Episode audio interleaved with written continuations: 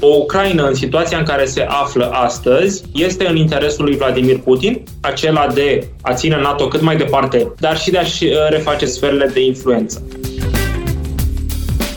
Prin această recunoaștere unilaterală, Rusia pune Ucraina în continuare în aceeași zonă gri în care a pus și Georgia, în care a pus și Republica Moldova și este greu de văzut acum un viitor uh, european și euroatlantic pentru Ucraina. Acest pas echivalează cu o invazie mascată a Rusiei în Ucraina. Cred că miza lui Vladimir Putin uh, deja depășește foarte mult uh, cadrul de analiză al relațiilor internaționale. Cred că este o patologie a puterii acolo.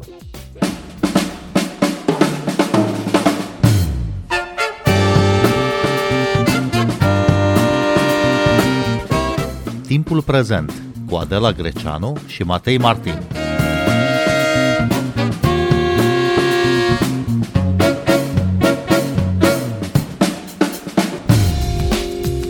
Președintele rus Vladimir Putin a recunoscut independența autoproclamatelor republici separatiste Lugansk și Donetsk din estul Ucrainei și a trimis acolo trupe de menținere a păcii. Președintele Ucrainei, Volodymyr Zelensky, a acuzat Rusia că a atacat teritoriul suveran al țării sale și că Ucraina nu va ceda nimic nimănui. Ce urmează? Discutăm despre criza din Ucraina cu analistul de politică internațională Robert Lupițu, redactor șef al platformei Calea Europeană. Care este de fapt miza lui Vladimir Putin? De ce a recunoscut cele două autoproclamate republici separatiste? Despre miza lui Vladimir Putin cred că se vorbește de foarte mulți ani. Și cred că a început să se vorbească foarte pregnant uh, cam din 2007 încoace, de la celebrul său discurs la conferința de securitate de la München, când a vorbit despre și a dat semnalul de fapt că nu este mulțumit cu ordinea de securitate europeană, apoi un an mai târziu a participat la ultimul său summit uh, NATO, câteva luni mai târziu după acel summit în care țările NATO recunoșteau aspirațiile euroatlantice ale Georgiei și ale Ucrainei, creând premizele ca într-un anume viitor cele două țări să adere la NATO, nu știm care era și care va fi acel viitor. A invadat uh, Georgia, am avut războiul ruso-georgian, acea recunoaștere de provincii separatiste în Osetia și Abhazia, 2014 anexarea ilegală a Crimeei, destabilizarea estului Ucrainei cu cele două zone din Donbass, Donetsk și Luhansk, acordurile de la Minsk, în care Ucraina a trebuit cumva să ofere o anume, să spunem, autonomie acestor provincii și 8 ani mai târziu, 7-8 ani mai târziu, Rusia, care a garantat printre altele acele acorduri, vine cu această măsură. Cred că misa lui Vladimir Putin uh, deja depășește foarte mult uh, cadrul de analiză al relațiilor internaționale. Cred că este o patologie a puterii acolo. Destul de puternică pe care am văzut-o și aseară în discursul său. A vorbit o oră cu o istorie contrafactuală, uneori contrafăcută, încercând să agite niște spirite. S-a jucat foarte mult cu identitățile, a vorbit despre URSS, despre construcția statală a Ucrainei, a vorbit despre Rusia imperială. Numai el știe cum le-a amestecat pe toate acolo, însă cert este că o Ucraina în situația în care se află astăzi este în interesul lui Vladimir Putin, acela de a ține NATO cât mai departe, deși NATO, repet, este o alianță defensivă, dar și de a-și uh, reface sferele de influență. Iar acest pas echivalează cu o invazie mascată a Rusiei în Ucraina, pentru că Rusia nu a intervenit direct militar în Ucraina, ci mai întâi a făcut această recunoaștere pe care doar Rusia o face. Nu există alt stat din lume, nici măcar China, până la acest moment care să fie recunoscut independența acestor uh, provincii separatiste, acestor wannabe republici populare, pentru a trimite imediat trupe de așa zisă pacificare. Bun, ă, când aproape toată lumea se aștepta la o invazie, la o invazie militară violentă, Rusia a ales totuși cu tot o altă cale. A recunoscut mai întâi ă, independența celor două republici și apoi a trimis așa numite trupe de menținere a păcii. E un ajutor ă, așteptat de liderii separatiști din cele două așa zise republici, dar în același timp e o invazie tăcută, non-violentă. Este o invazie mascată, exact, în, în sensul acesta, pentru că toată paleta de sancțiuni pe care țările occidentale, în frunte cu Statele Unite și cu Franța, Germania, Marea Britanie, Canada, Uniunea Europeană în ansamblu, această paletă pe care au fluturat-o uh, țările occidentale în ultima perioadă, s-a bazat pe două aspecte.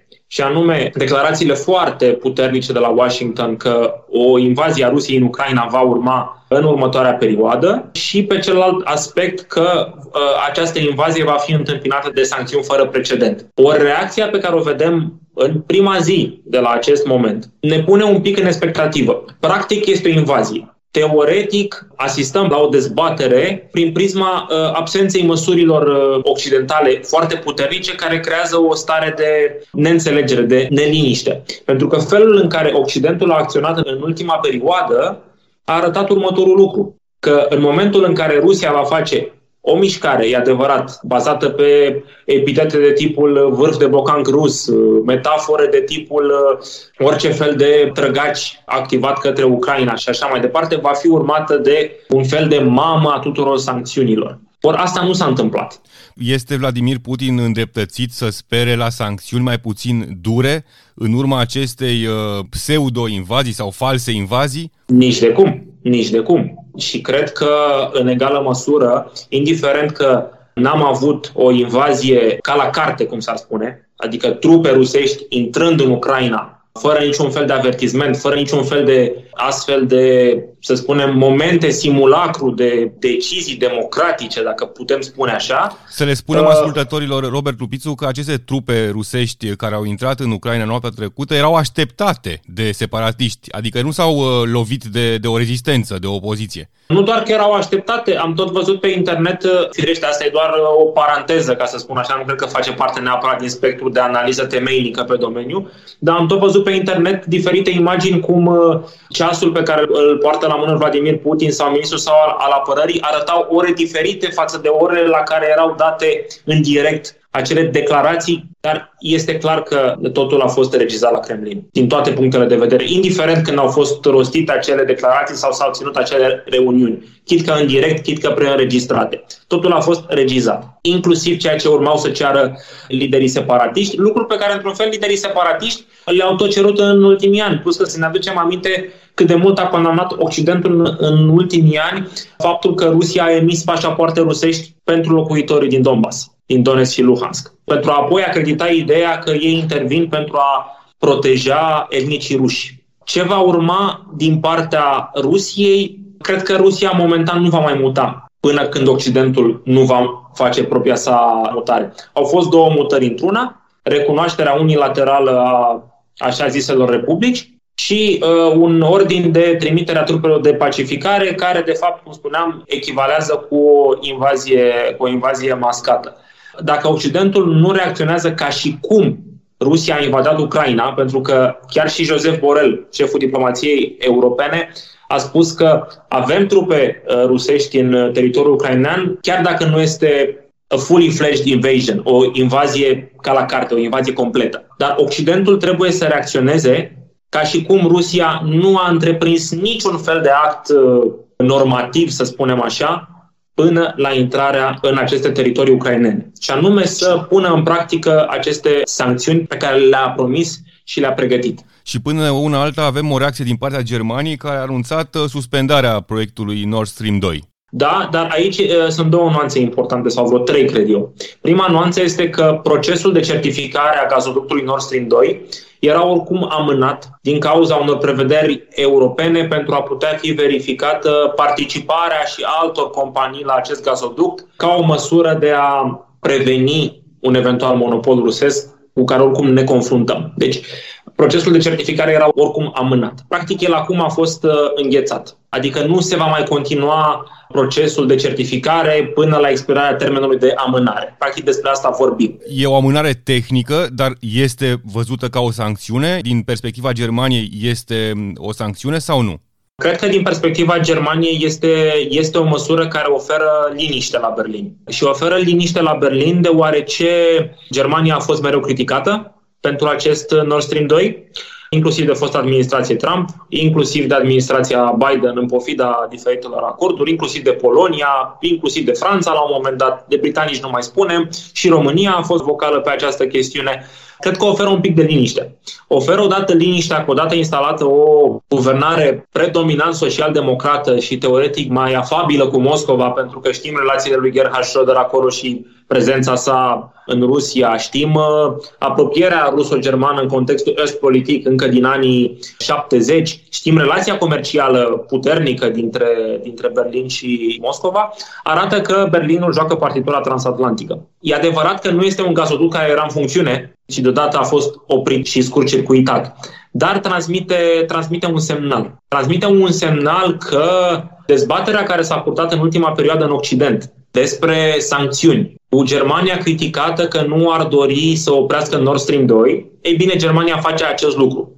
Dar este doar o parte a situației. Cred că ordinul executiv pe care președintele Biden l-a semnat la câteva ore după discursul lui Vladimir Putin este insuficient. Și am văzut uh, uh, opinii ale multor colegi de brazlă pe această temă. Nu cred că oamenii de afaceri americani aveau atât de multe business-uri în Donetsk și Luhansk în așa fel încât acest ordin executiv, care practic stopează orice activitate sau relație de natură comercială între firme americane și firmele care au, să zicem, reședința, subsidiarele în Donetsk și Luhansk, va afecta atât de tare și economia regiunii sau economia companiilor americane. Deci este nevoie de mai mult.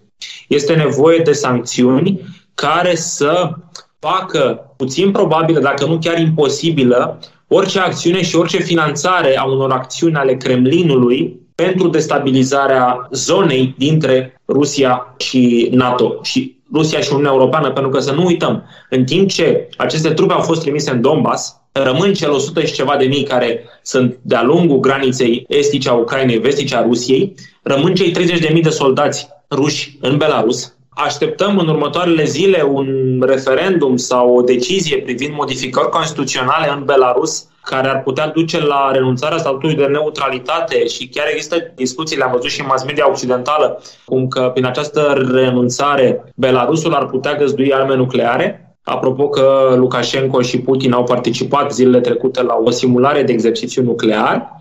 Trupele care sunt în Belarus acum, dacă ne uităm pe linia Niprului, au traiectorie directă până la Kiev. Și Kievul știm foarte bine că este linia aproape dreaptă până la Odessa și acum mergem în zona scenariilor pe care mulți analiști occidentali le-au făcut cu privire la intențiile lui Vladimir Putin, fie de a ocupa Ucraina, fie de a bă, recunoaște provinciile separatiste și poate ulterior a le anexa inclusiv zona Mariupol pentru a securiza toată zona aia și a lega terestrul Crimea, sau să meargă până la Odessa și gurile Dunării, sau să rupă Ucraina în două, din punct de vedere teritorial. Acestea sunt scenarii care se va mai opera, dar certitudinea pe care o avem acum este că prin această recunoaștere unilaterală, Rusia pune Ucraina în continuare în aceeași zonă gri în care a pus și Georgia, în care a pus și Republica Moldova și este greu de văzut acum un viitor uh, european și euroatlantic pentru Ucraina și fac această precizare pentru că numai prin decizia de aseară Cred că Vladimir Putin, uh, cel puțin pentru cât timp va mai fi la putere, că n-aș vrea să vorbesc despre o generație sau două, că nu știm, blochează parcursul uh, către vest al Ucrainei. Asculți timpul prezent!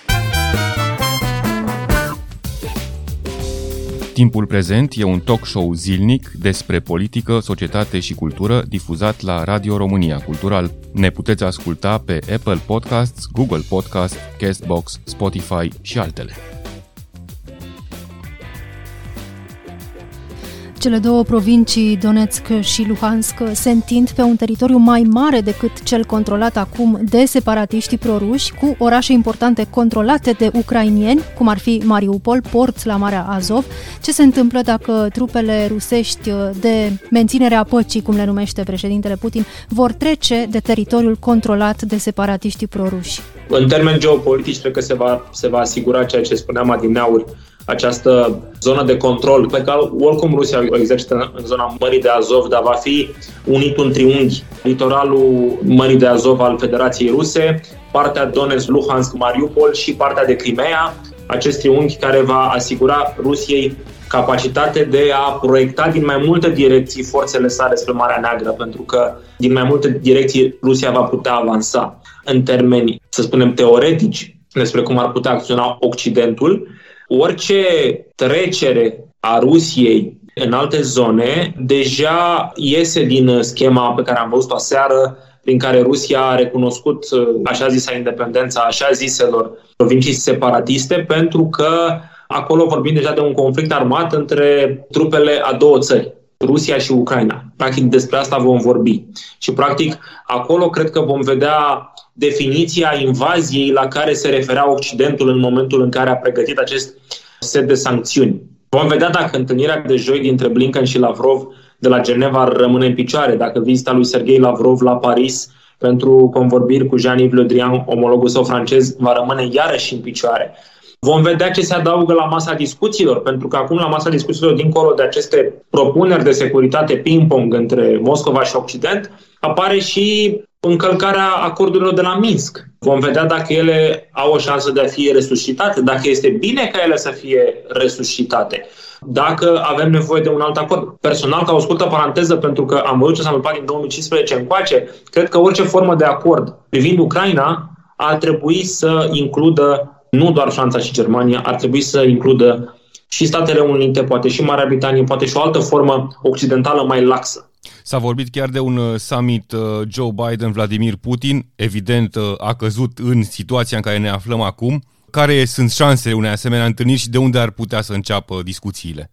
Șansele unei asemenea întâlniri cred că vor ține de momentul în care vor ajunge cel puțin la o paritate a ascendentului polic înaintea unui astfel de summit. În sensul în care Vladimir Putin nu ar accepta o întâlnire cu Joe Biden dacă suferă un prejudiciu de imagine sau de acțiune. Nu este în această situație pentru că el acum este pe un ascendent și cred că nici omologul său american nu ar accepta să se întâlnească cu un lider, să spunem, ocupant și cu un lider care pur și simplu ia orice manual de drept internațional și orice tratat internațional la care Federația Rusă este parte și îl aruncă de pe geamurile Kremlinului pentru a fi rupt în toate părțile. Robert Lupițu, cum interpretați discursul de aseară al lui Vladimir Putin în care spune că Ucraina este creația lui Lenin și că acest teritoriu nu are de fapt o tradiție statală?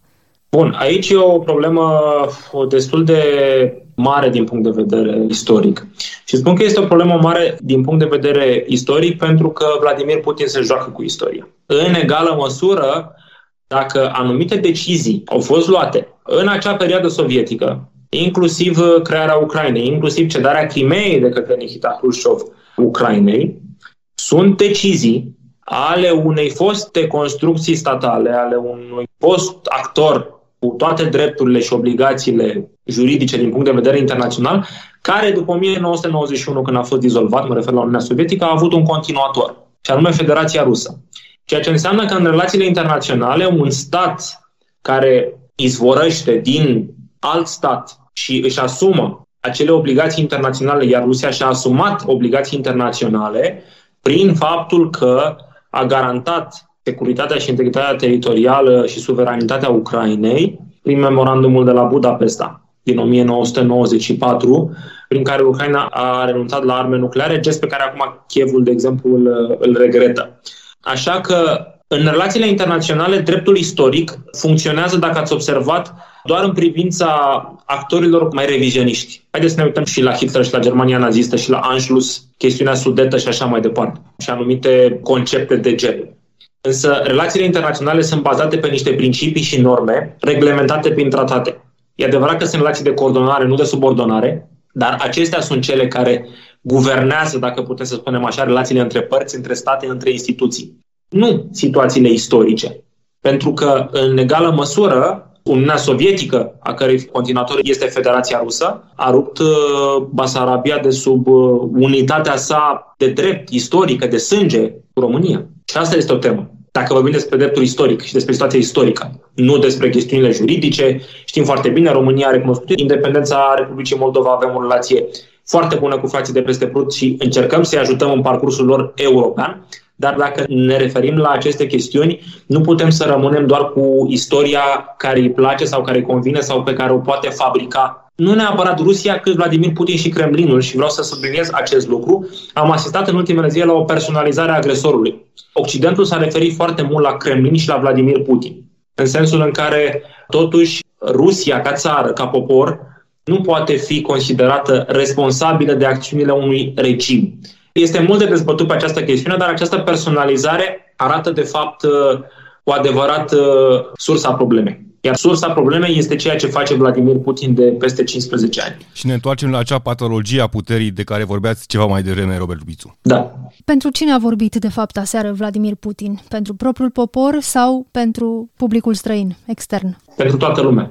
Unul dintre aspectele care cred că a fost luat în calcul în multe analize pe care le-am, le-am văzut și această opinie cumva și eu am creditat-o ca viziune personală, este că orice măsură pe care Vladimir Putin urma să o ia după aceste schimburi de scrisori, propuneri de securitate și toate cele, trebuia să fie o măsură care să arate cât de puternic este el. Acel tip de măsură în care în câteva zile Rusia a rezolvat chestiunea georgiană și chestiunea provinciilor separatiste. Fără să tragă un foc de armă, Rusia a dobândit Crimea istorică. Fără să tragă un foc de armă, Rusia a sprijinit dreptul la autodeterminare a așa ziselor republici populare din Donetsk și Lugansk este alături de etnicii ruși. A vorbit în egală măsură pentru, pentru Ucraina într-un stil foarte belicos, ceea ce arată instabilitatea unui om care decide pentru o putere, e adevărat, regională, dar mare din punct de vedere, din punct de vedere militar. Și a vorbit și pentru Occident, dar cred că a vorbit de o manieră sfidătoare în sensul în care nu îmi pasă de tot ceea ce s-a întâmplat în ultima perioadă, de cele șase ore de discuții maraton cu președintele francez Emmanuel Macron, de discuțiile cu cancelarul german Olaf Scholz, de convorbirile telefonice cu președintele american uh, Joe Biden, de amenințările cu sancțiuni. Nu mă sperie. Și acesta a fost un mesaj dublu, de fapt, și către popor și către Occident. Cel puțin așa o interpretez eu, uh, posibil să nu fie și cu siguranță nu este abordarea uh, holistică, dar cred că singura modalitate prin care această declarație și această poziție pe care Vladimir Putin a adoptat-o să nu fie acreditată în continuare într-o astfel de analiză este ca Occidentul cu adevărat să acționeze în așa fel încât centrul de comandă de la Moscova să simtă că vine și răsplata după astfel de acțiuni care încalcă flagrant uh, normele internaționale. Ce spune președintele ucrainean Volodymyr Zelensky atunci când afirmă că nu va da nimic nimănui? Să ne așteptăm la o reacție militară a Ucrainei în Est?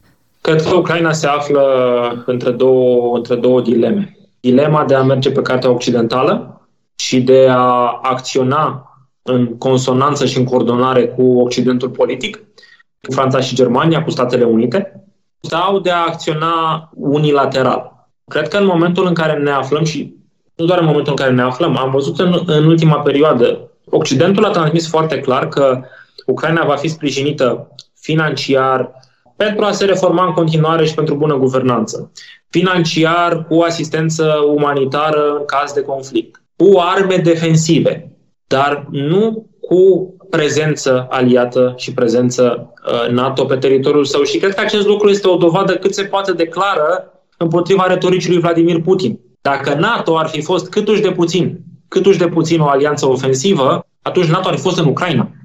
Dar NATO este o alianță care își apără propriul teritoriu și nu ca propriul teritoriu, își apără statele care fac parte din același set comun de valori. Acele valori democratice care au sprijinit pacea și securitatea pe continentul, pe continentul european și în zona euroatlantică. Cred că situația în care se află Ucraina este, este cât se poate de ingrată și cred că zona gri în care Ucraina este poziționată în prezent, prin uh, situația care se întâmplă acolo, va mai persista. Ce poate face în acest moment NATO? Ce pot face literii europeni? NATO categoric va trebui să continue ceea ce a început în ultima perioadă și anume întărirea flancului estic al alianței pentru apărare și pentru descurajare. Repet, avem 150.000 de militari ruși la granița cu Ucraina, unii dintre ei deja intrați în teritoriul ucrainean, deci destul de aproape de granițele NATO. Avem 30.000 de militari ruși în Belarus, Belarus care are graniță directă cu țări NATO, Republici Baltice, Polonia. Vă dau un foarte scurt exemplu. Până acum o lună de zile, în Polonia erau câteva mii, nu știu, 3-4 mii de soldați americani. Au fost trimiși 1700, deci putem ajunge undeva la aproximativ 5000 și în egală măsură s-a decis săptămâna trecută să se trimită încă 3.000 de soldați suplimentari în, în Polonia. Asta înseamnă undeva, să zicem, între 5.000 și 8.000, pentru că nu știm exact prezența pe teren a tuturor forțelor americane.